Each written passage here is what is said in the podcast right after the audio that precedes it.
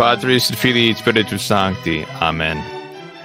Ave Maria, gratia plena, Dominus tecum, benedicta tu mulieribus, et benedictus fructus ventris tui, Iesus.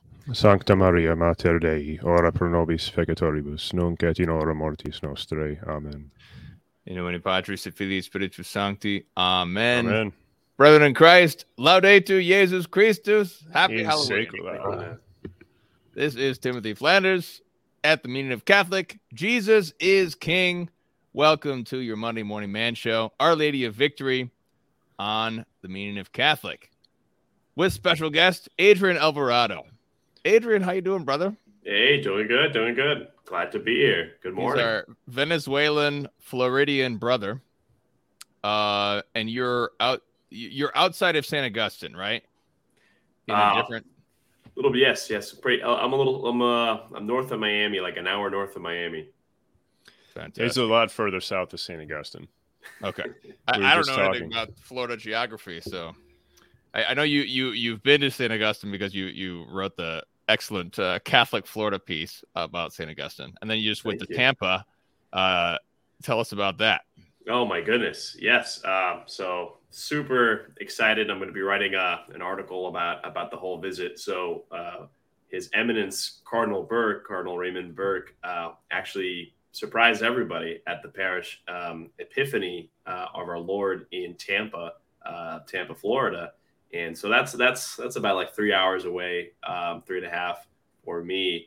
And uh, it was quite an honor to go there. It was packed to the gills. Uh, there's people from all over the place, and uh, I had never gone to a, a pontifical high mass, and it was just uh, it was incredible. And you know what I what I saw was that uh, uh, the cardinal uh, let everybody say hello to him, and uh, it was just uh, you know lines and lines and lines of people. So it was just you know people were probably there up until like three hours later, uh, just you know just saying hello to the bishop, you know, kissing his ring, you know, you know, speaking with him, and at and and and I, I briefly got to have a little statement from him, so that's going to be very exciting to, to include that in the uh, in the article. And he was just uh, he seemed very very nice, very inviting, uh, and just uh, I think I, I don't think it's it's much it's it's much like too much for me to say. Like I in speaking with him, I think he he he seemed like a very holy guy.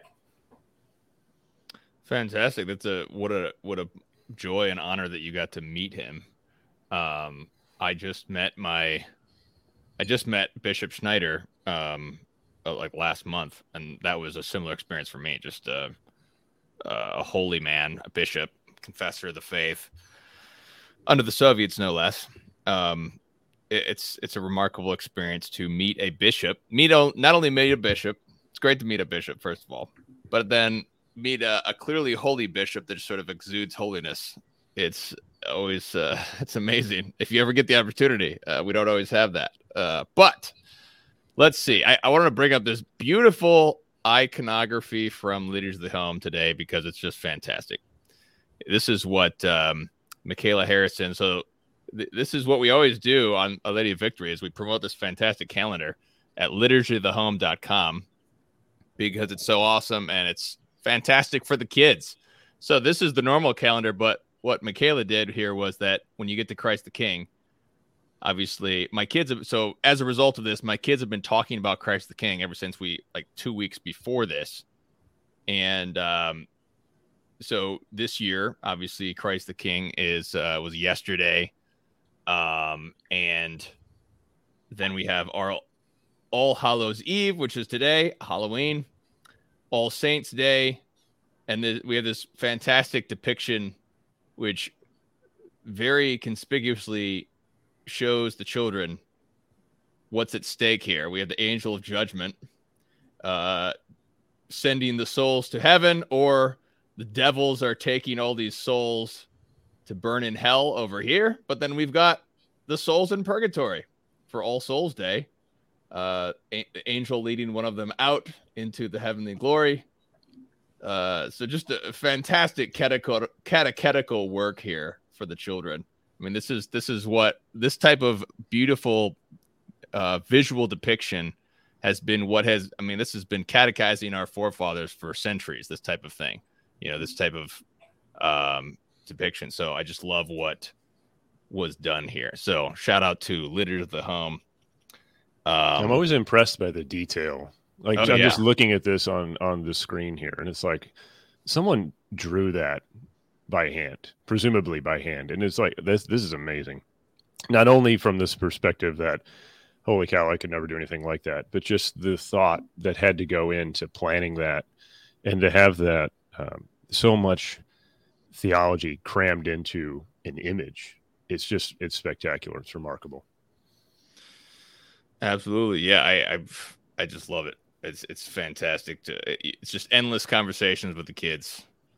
So so uh Our Lady of or Our, Our Lady, I'm sorry, Christ the King was yesterday, which coincides with Reformation Day. It was it was so hilarious because um Adrian uh Adrian, you posted the um the uh video of Cardinal Burke receiving kisses on his ring and there were a bunch of non-Catholics who were up in arms about that because we were obviously worshiping a human being, you know, when you kiss his ring, because that's always the case every time you kiss somebody.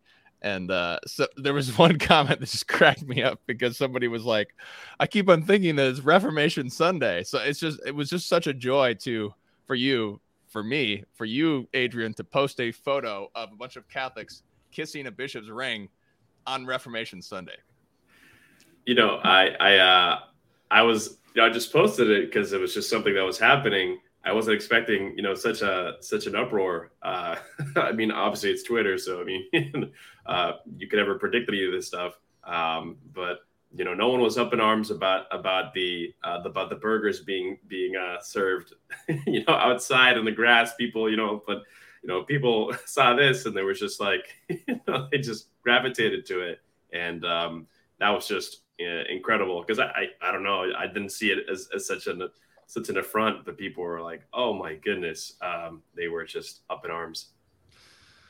Uh yes, I, it, it's it's sad that there's um, been a suppression of so many osculations. That's the, the the liturgical term for kisses.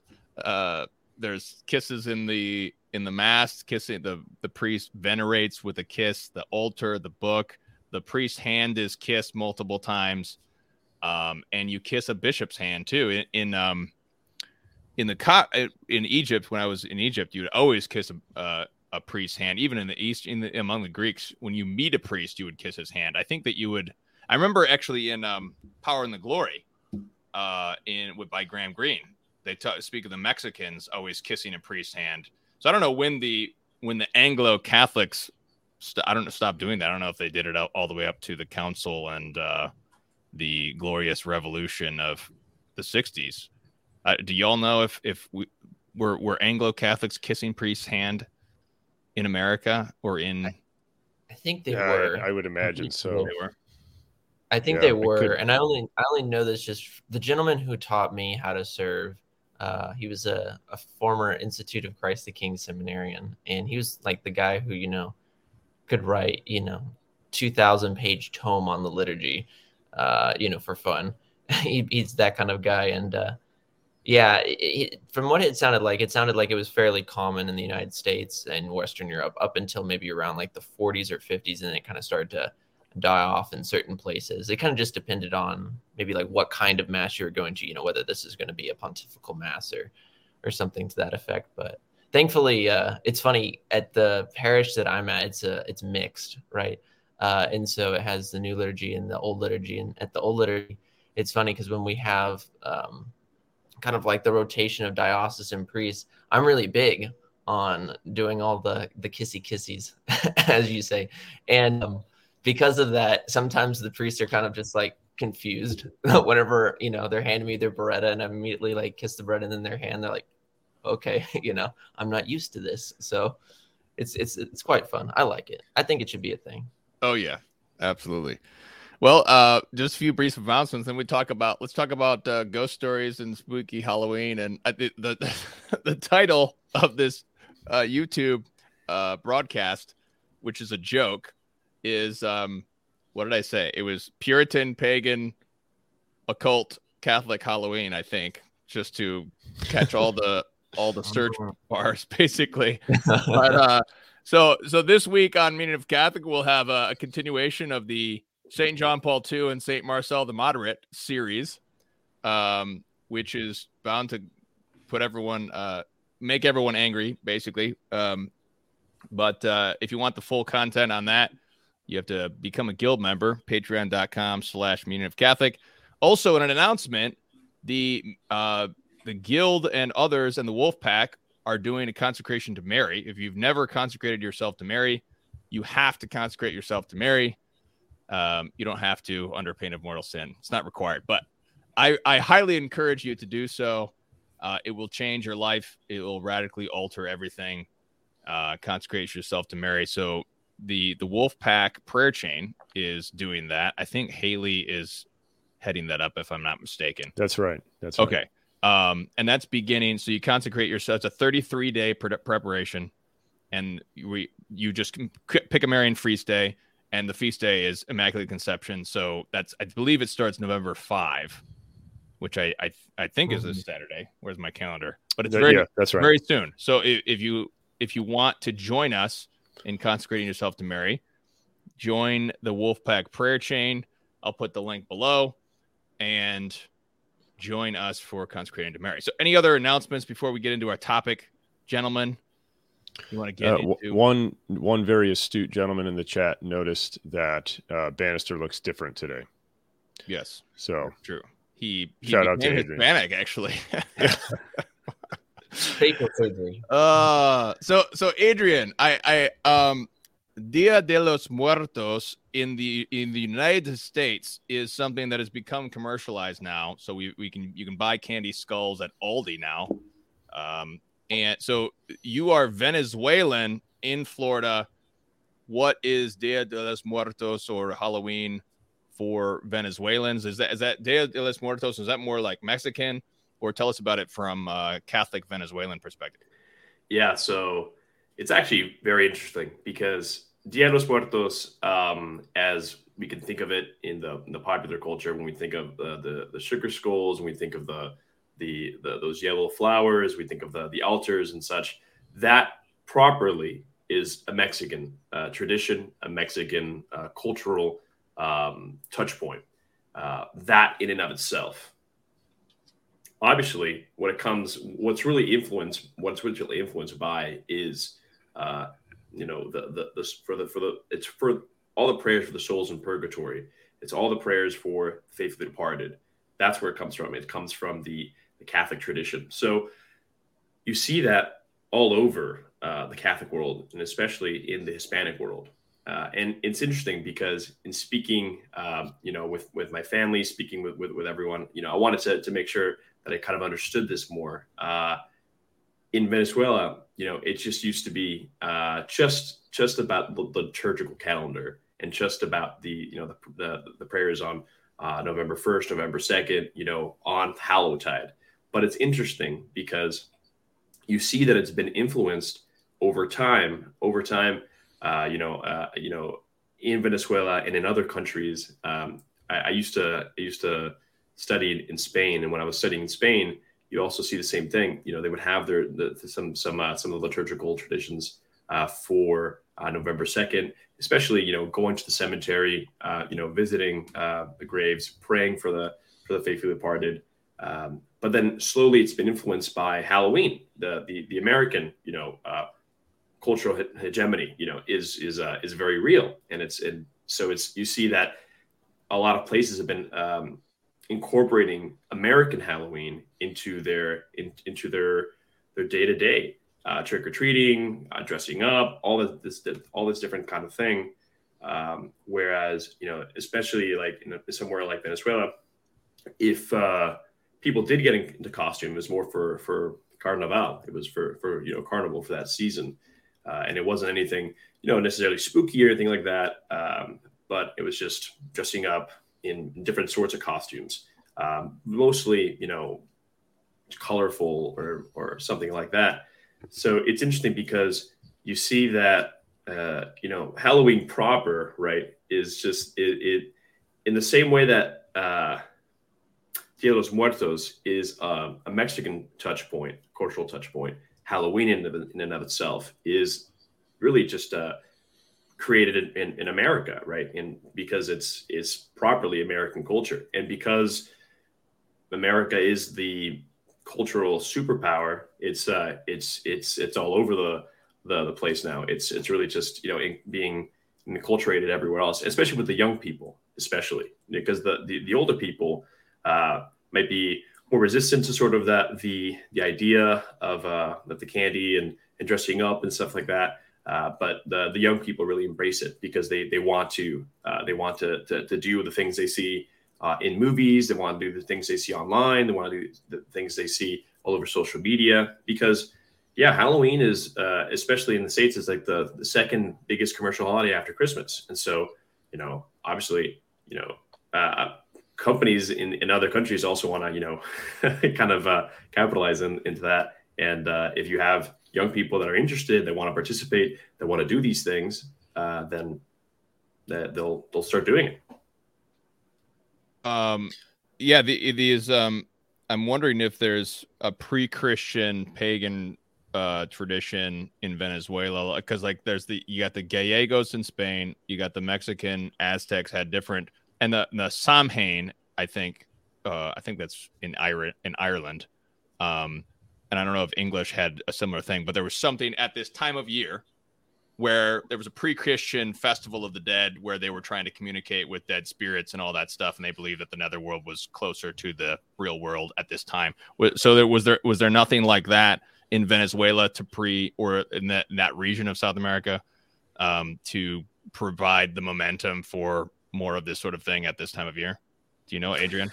So when it comes to this, you know, uh, as far as as far as I know, uh, I would I would say no. Uh, you know, as far as is is uh, in, in, my research, I haven't found anything like that. Uh, it's not to say that that you know the the, the Native Americans of uh, Venezuela didn't have anything like this, but as far as, as I know, I, I don't I don't believe so. I know that the for the Aztecs, the the whole you know pagan traditions when it comes to the afterlife is is uh, is very pronounced. It's it's very big, and um, it might it might just be that the uh, the, the, natives in, in, in, Venezuela just you know uh, it was it wasn't really sort of a, like a codified um, mm, culture, so to speak, like in uh, sort of the big the big uh, civilizations of the Aztecs, the Incas, and such. You know, so here uh, here as well, like you know, in North America, it's not like we we we we can sort of understand so, a lot of the the big sort of mythology of of, of small um, tribes uh, that that lived uh, in in various places, and so the the the people of Venezuela uh, at the time, you know, again, just a lot of a lot of different sort of tribes in in that area, but not not really like one huge like cultural hegemony uh, for for the natives. Excellent. Thanks. Thanks, Adrian. Um, it's very interesting. Um, I, I don't really know much about South America at all, so I appreciate that. Um, a traditional Thomas Cavazos, I want to I want to get your your experience of Halloween, but first I wanted to share um, this article, which I think is really great because the, the thing is, All Saints Day itself was originally back in May. It was the pre-Christian Roman pagan festival of all gods and the the the popes baptized that feast into our All Saints. So the the practice of everyone should ever as Catholics we should all know that the ca- the Catholic Church baptizes all pagan rituals, make makes them cleanses all the demonic content from it, jettisons that, takes what is good in it, and adds what is lacking from the Christian perspective. So obviously the the communication, some sort of desire to communicate with the dead, desire to commune with the dead is in and of itself a good thing because we do have the communion of saints. We have communion with the souls in purgatory. We want to help them.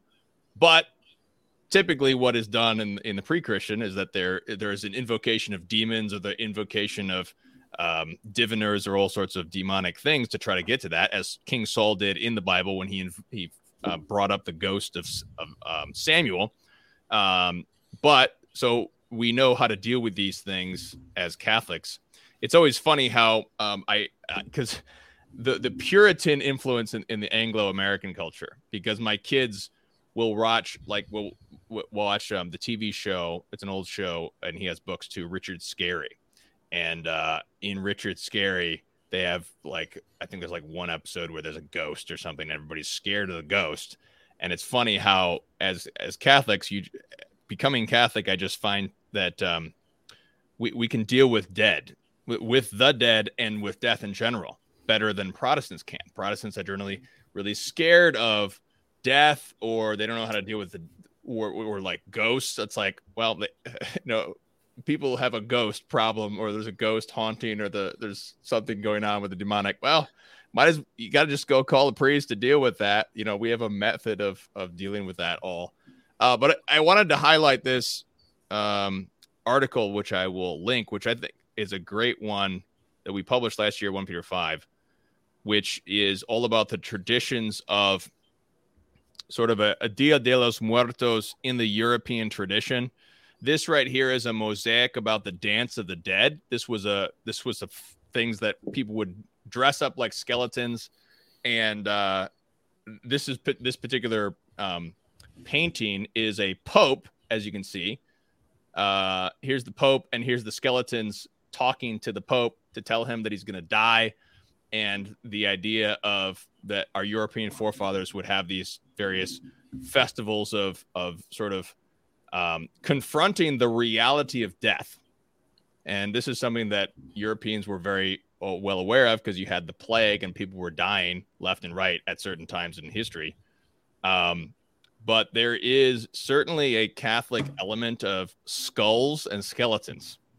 That's very much a a Catholic thing. You can go to certain, you know, you have relics and there's certain monasteries and churches which have a, a, a many skulls and skeletons. Um, but this is a really great article that talks all about sort of this, the the Catholic macabre tradition, which is a very much a good thing because it helps us remember death and uh, not doing it any, in any sort of occult way. But Cavazos, you are you were a former Baptist Protestant something or other fundamentalist you came into the church. What has been your experience of Halloween? I feel like I've almost treated Halloween in three stages in my life. So when I was a kid, it was interesting. I my parents they come from a very just like broad non-denominational background. And not to be uncharitable, but maybe just factual. Non denominationalism doesn't really believe in anything, you know, in the sense that it's just so open to like everybody that you can have whatever opinions you want. I mean, it, it's a, an, kind of an insane point. And so when I was a kid, we would celebrate Halloween in a, I guess, like a very normal, modest way, in the sense that, um, you know, we would, we were, me and my younger sister, we were the only kids on the block and so my parents dress us up as I think most parents want to whenever you're a pretty young kid.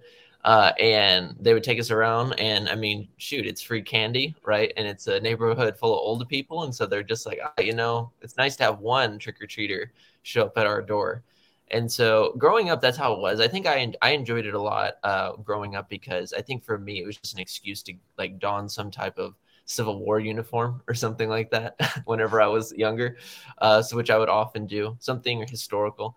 But to your point on how Protestants treat it, as I got older, and my views kind of morphed from my parents, where I became more conservative in the Protestant sense. Um, Halloween definitely became an absolute no go. Um, Halloween in the world of fundamentalism um, I, you know, I, think they just see it very much so as just this is an excuse to celebrate that which is satanic, you know, in some form or, or another. Which, I mean, you know, there's at least a hint of that, right? I think that there are definitely like the American cultural aspect can go way too far in the sense of just like, um, yeah, let's promote just that which is like more blatantly evil. Um, you also do see with young people, especially young women, um, a big interest in trying to communicate with spirits right? Um, this is something you see exorcists even bring up and talk about. And then also, unfortunately, you know, I live in a, I live right outside of a, I guess, somewhat major city in uh, in Texas. I live in a small town, but the major city has multiple college campuses, and you know, unfortunately, the immodesty and the kind of party culture is just ratcheted up to twelve, if you will, during this season. So I think whenever I was younger and more fundamental, I would look at that and I would just be like, why can you give me like one good element out of all of this? But as time went on uh, and I ended up becoming Catholic, I actually kind of toned down. And I think it does come to the idea of like, how do we treat the dead? Do we have this fear of the dead? And um, I think that mainly probably where Protestants are coming from is I just think it's a, just a misapplication, a misunderstanding of Catholic uh, devotions for the Holy Souls in Purgatory, in the sense that you know you start off with, uh, you know, Luther hacking away uh, the what you know he considers apocryphal books, right? And you know the Maccabean books really speak so much of, as well as the Book of Tobit, so much of this idea of praying for the dead. Uh, and you know it's odd because he does this and uh, as like a desire to you know purge the Old Testament from all Greek influence. Let me go back to just what the Hebrews would have considered canon. But it's odd because the Hebrews themselves were already doing you know different devotions if you will in their culture to the dead. And so you have that but then you have with that spirit of you know liberalism if you will that's inside of protestantism the spirit of raising the will over the intellect and saying you know it's my choice.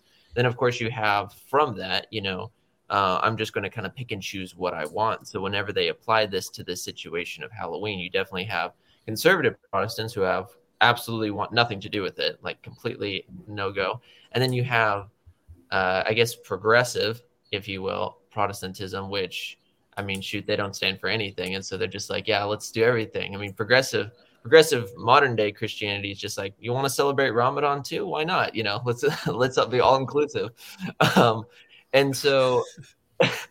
in that sense, I think where where I've come to be is a I'm I think it's a, I think that there's a good healthy amount of celebratory celebrations this year. Uh, just even seeing all of the really wonderful photos of uh, everyone's children, right, in our kind of larger family chat, uh, seeing everyone dressed up. That's that's really fun. I enjoy that, and so I think it's good. And then the last thing I'll say is the only thing that I know maybe that touches upon this direct subject of ghosts that Aquinas brings up, right? Because I got to bring Thomas into this uh, is I think it's in his treatise on man, which is in the Prima Pars. It's the longest section, I think, in uh, the Prima Pars. He talks about ghosts. He basically asks something or other the question does do ghosts exist, right?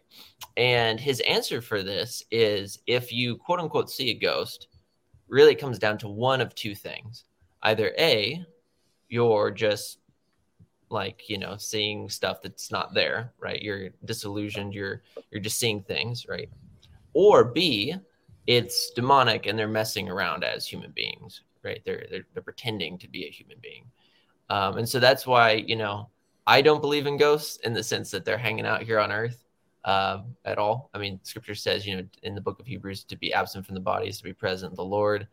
Uh, benedict the 15th or benedict the 6th 13th 13th yeah has dogmatically taught the reality of like once this body dies, the soul instantaneously is before the throne of God to receive the particular judgment. Um, and then also just logic tells me that if ghosts did ex- do exist, why would they be hanging out in creepy houses? Like if you guys were ghosts, be honest, if you guys were ghosts, would you be hanging out in a creepy house? I'd be like going to space. I'd be going. Uh, yes, one hundred percent. I'd be going to like all these cool places. and then you know when you try reasoning with people, mm. they're like, "Well, they're trapped." I'm like, can you rationally explain to me how they're trapped? I want to hear this conversation, how this goes. So Here, here's how it goes. If I'm a ghost, I am picking the most rickety house in urban New England that to scare the crap out of kids on Halloween. That's it. Yeah, yeah. That's my my only. So the south of France can wait. That's what the ghosts do for fun. yeah, I'm exactly. Like, Come on, Cavazos. Yeah, I don't know. I just I'm just like I don't know. It's like common American ghost lore. I think is just just lacks a lot of reason in my personal opinion. But that's kind of where I'm at. I think Halloween's good. I, it's not really something I personally celebrate in the sense of like. I mean, I'm not to be that guy, but I'm a little old for getting dressed up. There's no one on my block. I'm out in the middle of nowhere. Um, and so, and also, let's just be honest. I think like a 25 year old is knocking on a door at this point in a costume, candy, yeah. yeah. a little sketch, you know. So, and so, uh, but yeah, it's it's okay as long as, as long as it's moral, right? As long as you're doing it, you're not being immodest, you're not making it a party scene. There's mm-hmm. good intention behind it. Go for it, have a great time, be safe, and don't be dumb. You know. If you're yep. over like 12, you should not be trick or treating. No. yeah, I mean, definitely by the time you're in high school, but it is what it is. Um, no, I think I in my in my few decades on this earth, uh, there's been an evolution of sorts on my end too, and I think uh, sort of similar to to Nicholas's perspective, and I, I, would imagine you guys are probably pretty similar as well. Um, at first, it's like as a child, hey, this is awesome. You know, I get to dress up, I get a bunch of free candy. Once in a while, my folks had a party where aunts and uncles would come to our house for once, you know, and just kind of celebrate and hang out. And then you start, you know, later in life, maybe taking your faith more seriously, and you realize, what am I? Wait, what is this? Like scary things? That's bad, right? I can't do that uh, and then I think after years of having children and trying, you know, you could err on the more Puritan side of things, like absolutely not. We're not doing this. That's demonic. And then you could you could err on the, oh, it's fine. Um, just whatever you want to be. You know, you can dress up as Freddy Krueger or whoever, and it's okay. As with many other things, I think there's that that middle ground, and I think acknowledging that has been helpful for our family you know, because we've been at both extremes. We've been like, oh no, it's fine. It's, it doesn't mean anything at all. And then realizing, well, maybe it kind of does.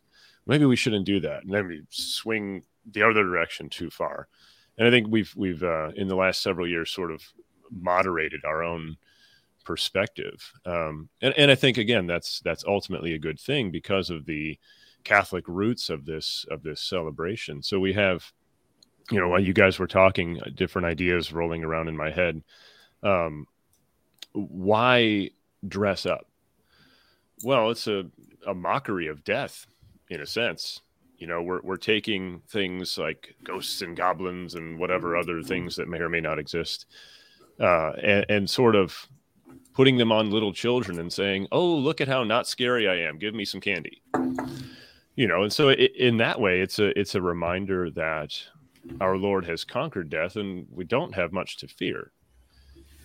On the other hand, we should remember and we should fear our death if we're not living in a state of grace. So there's that other, you know, maybe more sinister aspect of uh, like like the picture that you had up on the screen a little while ago, Tim, where these skeletons are carting a pope off to his eternal reward, whether good or bad. You know what I mean? It's uh, this is going to happen to everybody. It's a little creepy. We don't need to be afraid of it, Mm, except you kind of do need to be afraid of it. So again, mm-hmm. there's this like, dynamic tension in the in the middle ground where you want to say, "Oh, it's it's all right. Christ has conquered death." But then on the other hand, but if I'm not living rightly, I might suffer from this. So to to to balance that both and, uh, I think it, it can be tricky, but can be doable, and that's um, part of the beauty of our faith is that you, you almost never have to leave either thing aside. You, you know what I mean? Mm-hmm. And then uh, an, an, observation to sort of maybe tie it back in with our feast yesterday.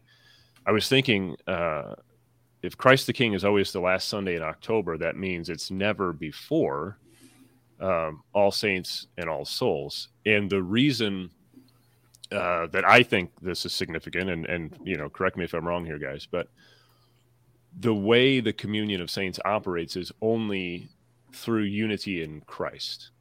And so, you know, does the church condemn divination? Of course. Are you supposed to contact the dead? Well, no. But what that is referring to is outside of unity in Christ. So, can we seek the prayers of saints? Can we ask Our Lady for? Of course, you can. Why wouldn't you? What we're not supposed to do is try to step outside of that communion of saints, outside of the reign of Christ the King, and contact the souls illicitly on our own, like Saul was trying to do.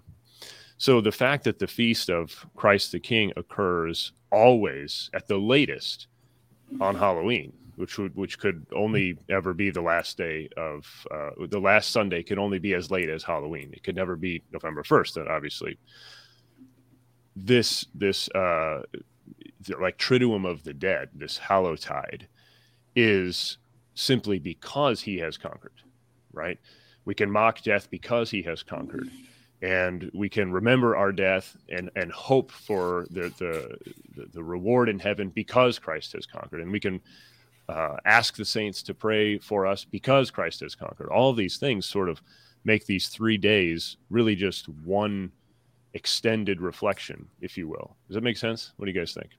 Yeah, yeah you're, totally. actually, you're actually spot on with uh, your interpretation of why the church in her wisdom has put that feast there. So a missal I really enjoy using particularly is uh, the St. Andrew's Missal because it just has so many good like uh, introductions. If you ah, there you go, right? Uh, repping the St. Andrew gang. um, well, I, I love the like the uh, introductions it does to all the feast days, and I always like to read them before mass. And in reading and preparing for mass yesterday, that's what it focuses in on. It's this idea that you know, as probably all of us know, the feast is instituted to promote the social kingship of Christ. Not that he's just king of man's hearts, but he's king of civil society.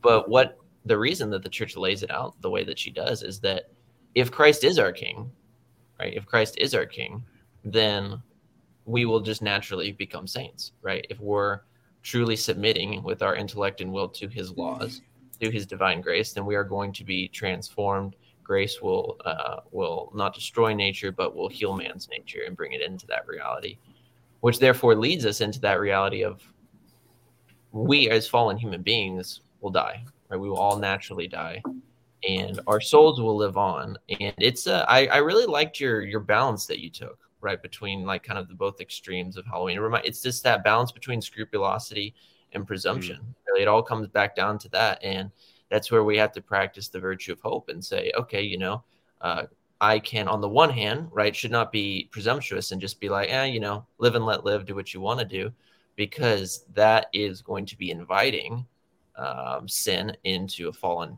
man's life.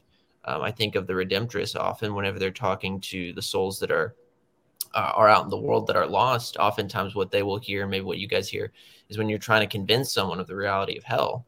You're like, you know, how bad is this? And you'll sometimes hear them mock and just say, well, you know, all my friends are going there, so I want to go there. And it's almost just kind of like, Do you realize what you're saying? Like, don't say that. Don't speak that way. Like, that's just so, so sad what you're saying. But then on the other hand, what does hope do? Hope gives us an assurance, right? Not a, you know, eternal security assurance, but it gives us a trust, a hopeful uh, reliance that's rooted in both faith and charity uh, upon the person of Christ that says, okay, well, Christ has conquered death, right? I mean, and then from there, if I, by God's grace, cooperate with his grace and imitate his life, I will die, but yet I will, as St. Paul says, also rise again, right? It's that beautiful reality. And so I do think it's really beautiful how the church lays out her feast days, right? If you're just paying attention, right? It's not, it's not a random smorgasbord. yeah, definitely. Hey, oh, go ahead, Jake. Well, I, I think it's cool that Nicholas gets a chance to read and pray before Mass. I'm usually fighting a toddler. uh, well, I, I, feel like all, all that's in the St. Andrew Missal. I had no idea because I didn't get a chance to reflect like I had planned. Well, you definitely get a, a, a new perspective on Halloween uh, when you have kids. Uh, mm. It's like everything's way more fun with the kid. Like Christmas and Halloween, just well, Christmas especially, but yeah, Halloween and Easter too. I mean, great, great um, kid stuff. I I really love. I mean, people, Catholics and Christians often lament the secularization of Christmas and the secularization of Easter and the secularization of Halloween and everything. Uh, but to a degree, even in Christendom, there wouldn't there wasn't as much a distinction. Like today, we have a distinction between Catholics and non-Catholics. In Christendom, everybody's Catholic, but then the distinction is just you're pious or you're not pious, basically. So you're always you would always have a certain amount of secularization, even in Christendom, of people just sort of getting into the festival who weren't really pious. They were just getting mm-hmm. into the magic of the feast or whatever. And I think that to a degree, that's that's a there's a good thing. There's a good sense of just the general momentum of mm-hmm. the Catholic feast days carrying over into our secular world because we go back to the French Revolution, they tried to abolish the entire calendar and invent an entirely new calendar with like 10 days per week and all this insanity. And they were totally unsuccessful. They couldn't do it. The people just rejected it, you know. And there's there's a certain mockery of secularization when mm-hmm. when I go to the grocery store and I see like Santa Claus on the, like the whatever all this you know secularized stuff is like wow they they they just can't invent something better than what we already gave the society. they have to just revel in the magic of Christmas because Christmas is magical. I, I tell my kids that this is Jesus magic. This is real magic. See, this is you know this the real. I, I, guess I don't really get too, especially with the kids. I don't I don't get too frustrated about this like extra stuff that isn't that quite religious, like Santa Claus and elves. Like I don't you know make Santa Claus into a religion as some may do, but I, am not like totally against it because it's just like well, this is just like a bunch of folklore you know, mm. attached to the feast. And there's always been these little folklores and different wives' tales or whatever that's like, as long as you're not sort of absolutizing it and making it into an occult superstition, it's just fun and games, you know, fun and games for the kids. So, um, but uh, Cavazos, I wanted to ask you about um, Samuel's ghost. What does St. Thomas say about King Saul bringing up Samuel? Does if Samuel, since Samuel actually talks to King Saul, what does he say on that point, or what's your opinion on that in terms of ghosts? Yeah, so he doesn't write a commentary on that, but there have been a few sections where he does bring it up as a reference in the Summa Theologiae, and he brings it up as, um, I believe, specifically in I'm blank. It's it's in the Secunda Secundae, but it's talking about the era of witchcraft, right? Divinization, and it's this idea that you know, on the one hand, right, going back to the prima pars, there's you know hallucinations, right? There's demonic stuff, right? That's probably 99% of people who are like, you know, I saw my grandpa, and I'm like, mm, probably not. Um, and then there is that scenario, and you see this also with people who mess around with things like Ouija boards, right, and other things. Um, and so, how Aquinas would address this is he's going to say, this is going to be a situation where because it's part of the grand arc of salvation history, right, has a teleological purpose that's fit into the narrative, that God allowed uh, Samuel to be brought back uh, in a certain sense. Because what do you see? You see Samuel give a, a definitive message, and it's a, it's a terrifying message, right? I mean, you just read it and you're just kind of like, yeah, I wish I didn't dial up the wrong number um, right? It's like you will be with me tomorrow. oh yeah, you will be with me tomorrow. It's very, it's very spooky. It's a very yeah. spooky message. It's very. I mean, yeah, just like you look at the story, like okay, this man who was this anointed, right? He was anointed, and you see even in the Old Testament, you see uh, before he really goes off his rocker, if you want to use that language. He's like not just anointed, but he's filled with the Holy Ghost, right? He's filled with the Holy Ghost, and he prophesies this is Samuel or not Samuel, this is Saul. But then Saul, because of his you know sins, is sent uh, an evil spirit, if you will, by the Lord, which is something very uh, non PC about our, our religion, right? Is that God will does send chastisements, and then he goes from this man of God all the way down to he goes to a random witch's house and then summons up a prophet and the prophet just throws it out and says you are going to die tomorrow and you're going to be with me right? What I find interesting is like when he you are going to be with me. Here's my personal scholastic question that I, I haven't figured out yet. If he said you're going to be with me, does he mean Saul maybe had a moment of forgiveness where he would go to say limbo of the fathers? I don't know. I kind of doubt it just because that reality of how did Saul die? Right? He died by suicide, right? He died by killing himself in the battle.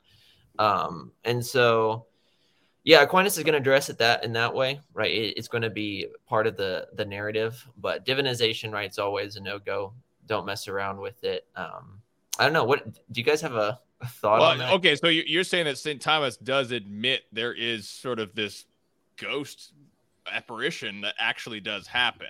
Mm-hmm. yeah. Uh, even though that that would be an extraordinary case, obviously. Yeah, extraordinary. yeah. My, I, I think I, I think Challoner has a comment where he just says, obviously divinization is wrong, it's demonic, but God permitted mm-hmm. this demonic yeah. thing because all the de- all the fallen angels are under His power, and if the fallen angels do anything, it's only with God's permission. That's why the, de- the evil demon tormented Saul because God God punishes evil men by withdrawing the grace of His protection, and then the demons are able to get in. So all of this is within mm-hmm. his providence. So God permitted the ghost of Saul to come and speak with, I'm sorry, the ghost of Samuel to come and speak with King Saul, um, not to approve divinization, but mm-hmm. to rebuke Saul and to rebuke others who may have seen it or whatever. To bring them to repentance. Um, Adrian, what are your thoughts on all this? Do you believe in ghosts? What are your thoughts? So uh, I do, yeah, I believe in ghosts. Uh, basically, you know, I've I've heard um, uh, you know incredible stories from from from priests and stuff like that. Uh, I think of a, I think of a particular story of uh, I, just, I will tell a ghost story right now. So I think of um, uh, we do need some ghost stories. Yeah, yeah. I, I, I, think uh, of uh, of uh, of the story. I'm not sure where I heard it, but that's that's the that's the best type of ghost story. Um, apparently, there was a, a, priest in a monastery, and there was a he there was a, there was a, a very holy monk in the monastery uh, who had recently passed away, and uh, and so this priest was you know in in the in the the, the main church uh, before the tabernacle, and he was um, there alone in silence praying uh, before uh, our blessed Lord, and uh, all of a sudden he sees his his departed brother, brother monk, and he genuflects before the altar, and he was he was taken aback, but the the the the monk approaches him, and and he, he was he was he was he was asking how, how is it possible that, that that I'm that I'm witnessing you right now, and he the the the um, the, the dead monk tells uh, the uh, the uh, the priest that in his life he never he he would often neglect uh, to genuflect before the the altar, and essentially now in purgatory, uh, our Lord was was permitting others to see him, uh, so that he could be a lesson to others of the of the of the reality of the fact that your actions matter, and even small things like genuflections can can cost you uh, that salvation, uh, that immediate sort of uh, uh uh, ability to see the face of God, and so you have to make reparations for it. You have to make uh, you have to you have to actually atone for those those those venial sins as well. And so it's uh, it was that, that story was very incredible to me. But um, I do think I do think that on that level, I mean, I think yeah, I mean, I think there's there's been many many um, times where souls in purgatory will appear to people um, and uh, or, or just appear in general um, because God permits it. You know, and, and I think that that's a reality. And you know, just tangentially, you know, you, you do hear um, stories, and you know, I've just had some, I've had some some some sort of experiences in my life where you know, just I sometimes I'm just thinking, okay, well, maybe it's either some sort of uh, preternatural force, or I mean, this is some sort of ghost, you know, in, in my own life tangentially, you know. So, I, I yeah, I would say I would say this it is it is a reality, uh, and I think obviously it, it, depends. I think there's there's um, there's souls that that are well-meaning, right, like the souls in purgatory, and I think there's preternatural uh, forces that obviously they're just not not not out for anything good. They're out to to uh, to hurt. Fowler.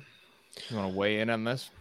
Uh, yeah. So I read uh, an interesting article last night. I don't know, Tim, if I can share my screen or not. Yeah, you can. So click share the, I can, the bottom, the little plus. Click share on the bottom. Yeah, I can put it up. What? How about I send the link to you? Yeah, Is that yeah, fine? That works too. Okay, here we go. Let's see if this works in the in the. um There we go. Okay. Got it. Yeah, I got it. Okay, so this is written. It was on uh, aleteia.org. Is it okay for Catholics to tell ghost stories? And written by Father Michael Rennier, um, who's a priest in this archdiocese. Uh, I acquaintance of mine, and happy to say that uh, many conversations have always been interesting with Father Michael. But he basically uh, goes on in, in the article to say that uh, it is okay again, keeping in mind you don't want to go too far on the uh, demonic side, but it is it's it's fun to to be a little spooked out from time to time, right? And he and he brings up things like um, Chesterton wrote a ghost story, and probably more than one. Lewis uh, wrote a ghost story, and probably more than one. In fact, I was going to mention it earlier. Chesterton's ghost story. I read it last night when I because there's a link in here. Uh, sadly, the link isn't working right now. But uh, if it comes back around, the the ghost story that Chesterton wrote is actually about Christmas, and he mentions in in conjunction with Dickens, like a Christmas Carol. That's a ghost story, you know. So there's uh, as Catholics, uh, and I guess we could say as uh, Christians broadly, even if you don't profess the Catholic faith, this is open to you to to understand that. Um, again, these realities are at one and the same time. They they mediate to us something about death. We can mock death, and we're reminded of our own deaths. So it's very uh, it's very incarnational, honestly, to think about disembodied spirits walking the earth because then I don't want to be one of them, right? And I want to live the way I am now for Christ to avoid that, right? And I think that's, uh, if I remember correctly, that's how Father Rennier ends his reflection. Is basically that every time you know Halloween comes around, he always is reminded to enjoy some of the more bodily experiences lest he become a ghost right? He doesn't say that but that's i'm, I'm adding to that. So yeah that, that was an interesting uh, and, and relatively short for anyone interested um, recommend that article. And then i saw one at crisis magazine as well. I didn't get a chance to finish it though so i, I can't really speak to that but that's that's where i uh, was alerted to the idea of mocking death because i think the, the author in that that's one of his main points is that um, we can mock it because it's been conquered. So, yeah, yeah. There's my... on Crisis. There's the truest ghost story ever told, uh, which oh. says that this is a Catholic ghost story on on Crisis. So you can check that oh, out. I so I didn't that. see that one. There was one about, uh, and it may not have been from this year. It was sent to me. Uh, what do you tell your kids about Halloween? That that was the title. Oh, okay. Uh, yeah, I don't know how. I didn't check the date, but um, you know, the author made a really good point. He's like, just tell them what it is. Like, be a Catholic about it. You know, have fun. Yeah, and I, I wanted to um, address one question that was bouncing around in the chat between uh, Shamus and Optimistic One. They were they were talking about, uh, and I, Cavazos, I want to ask this to you um, people were debating about whether or not you can pray for all the souls, like mm. non-Catholics who have died. Can you pray for them after they died? Um, can you pray for a Catholic who was known to be in mortal sin, as far as we can tell, when they died? Which dogmatic teaching would say that if you die in a state of mortal sin, you go to hell. That's it. Boom. Mm-hmm. Um, for and it was brought up suicide. Suicide is obviously the committing of a mortal sin and transferring your soul into the afterlife by means of a mortal sin. But then there's also the consideration of mental health culpability as well, if someone's insane or what things like that. So that's difficult to determine. So, Cavazos, what are your what's your comment? Uh, what's your Thomistic precision on? Uh, can we pray for everybody? Only some people. What are your thoughts? According to Thomas, we cannot pray for everybody actually. Uh, so he this he addresses this. So he originally addresses this in his uh, commentary on the sentences of Peter Lombard and then uh, brother Reginald transferred this over into the supplement. The supplement is part of the Summa, y'all. um, there's some oh, debate. Oh, you're a supplementalist. Okay, yes, no, you're obviously a heretic. Just um, kidding. That was a joke. Okay. Thomas. Yeah. um, but yeah, he does bring this up, and so he quotes from I believe it's Saint Gregory the Great as well as Saint Augustine. He addresses this question, and he basically to sum this up uh, in a brief way of summing his teaching up he says that if you know that this person is not a catholic right then they're outside of the body of christ right? They're outside of the body of christ uh, or alien to the church of christ to use that. I think that's more of the language he uses. And therefore if you were going to give your prayers for that person right in a certain sense it would almost be useless right? Almost in a certain sense be useless because um, this person is not part of the body of Christ. So he he does address that. Okay, yeah, there you go. Uh, it's somewhere in the supplement. I know that somewhere in the supplement. Uh, and so he addresses that. But then when it comes to the subject of praying for those who are in mortal sin, who are known to die, this is where I think it's important to remember the order of how theology works in the sense that I, one of my personal kind of like quasi hot takes is that one of the reasons I think we have a lot of ambiguity in the modern day in the context of theology is because I think that really starting from the 60s onward, I think what we've done is we've like inverted the order of knowing what we believe and then the pastoral application of that. And I think we flipped it to where pastoral theology has now kind of triumphed over dogmatic theology. And so, dogmatically, we have to remember the soul who dies in mortal sin, right? As you said, Tim, right, is it goes to hell, right? That is just what the church teaches. Um, and so therefore how i would look at that is i would say you know you know it, some of the situations might be a bit dicey right sometimes moral theology isn't as black and white in every area of its application so sometimes you could ask the question you know how do we know that they absolutely died in mortal sin right there's all those famous stories of even the, the great confessor saint john vianney will talk about you know uh, you probably guys, you know the story that like there's the woman who comes to him to confession, right? And she decides kind of to leave because the line is so early, but she's really worried because her husband, and we'll, and I'll lead into suicide on this. He jumps off a bridge and he's falling and he dies, right? And so she thinks that you know he's died and gone to hell, but because of the love for this great confessor, the Curé of Ars, she she really just wants to see if he would know the answer to this and she decides to leave because the line is too long. And then he just steps out of the confessional and he says, Your husband is in purgatory. He prayed a perfect act of contrition while he was falling, right? And we can praise God for that, right? That God's mercy is great, right? And it is wider than um, some of us even understand, right? Um, but when it comes to suicide, it's one of those issues where, again, because it's a, a touchy subject, I'll, I'll, speak in a very, um, I guess, mild manner the church does teach, of course, right, especially in her traditional catechisms, right, that suicide is a violation of the fifth commandment, thou shalt not kill, right? It is a violation of that. Um, and so, therefore, traditionally, when you look at Alphonsus, you look at Father Prümmer, when you look at uh, all great moral theologians, you're going to see it, right, that suicide is a mortal sin. However, however, this is where our theology continues to um, develop, right? Because with the understanding of um, you know mental health science, which in the context of human history is very new, right? Us actually understanding that, we have to recognize that there are lots of situations where people are um, right uh, inhibited in some form or fashion inside of their their intellect.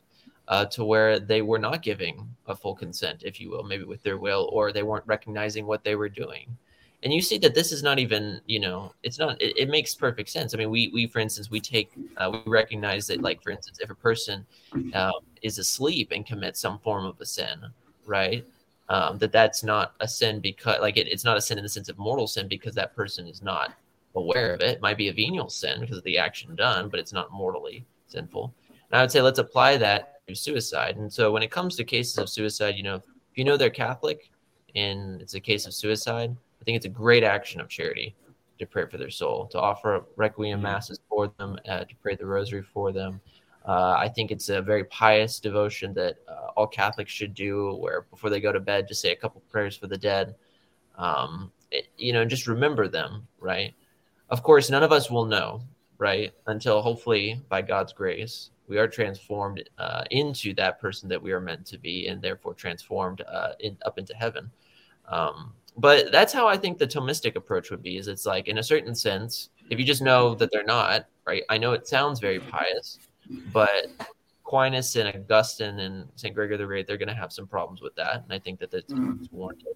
But on the other hand, right, I think that the God's mercy is very great, and so we have to recognize that as our you know sciences develop, we can incorporate our theology into that, and it doesn't contradict anything, right? The the genus of the doctrine is still there, um, so that's how I'd answer it, if that makes sense. So hopefully that answers you mm-hmm. guys the first.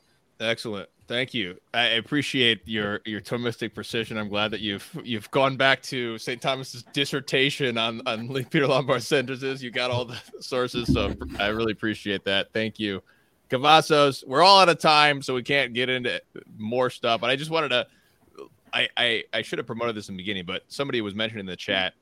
Uh, just appeal for the Grant family. Uh, if you know Ryan Grant, he's the president of Mediatrix Press, which actually publishes the moral theology of St. Alphonsus that uh, Cavazos just mentioned. Um, but Mrs. Ryan Grant, his wife, uh, is facing a very serious medical condition, uh, just had a baby, and they need funds to cover all their medical bills. So please donate. I'll put the link below, and please donate for the Ryan Grant family. Uh, we all love Ryan Grant. We want to help his family. Um, and you could buy his books at Mediatrix Press for. Uh, I think he still has a book club too. Uh, you can join the book club. I think it's like fifty dollars a month. That'll also help the, the Grant family, obviously. But give to this, give, send, go, um, to help the Grant family who are facing serious uh, financial difficulties due to this medical issue. So, so take a look at that. I'll link that below. Let's offer up a hail mary for all the dead and also in honor of all the saints. It's a wonderful feast day. Uh, have a great time with your children. And uh, let's pray. In nomine Patris Filii Spiritus Sancti. Amen. Ave Maria, gratia plena, Dominus tecum, benedicta tu mulieribus, benedictus fructus ventris tui, Jesus. Sancta Maria, Mater Dei, ora pro nobis peccatoribus, nunc et in hora mortis nostrae. Amen. Our Lady of Victory. Pray for us. Mary, Queen of the Home. Pray for us. St. Joseph, terror of demons. Pray for us. St. Anthony of the Desert, pray for all clergy and seminarians. In nomine Patris et Filii Spiritus Sancti. Amen. Amen. Jesus is King.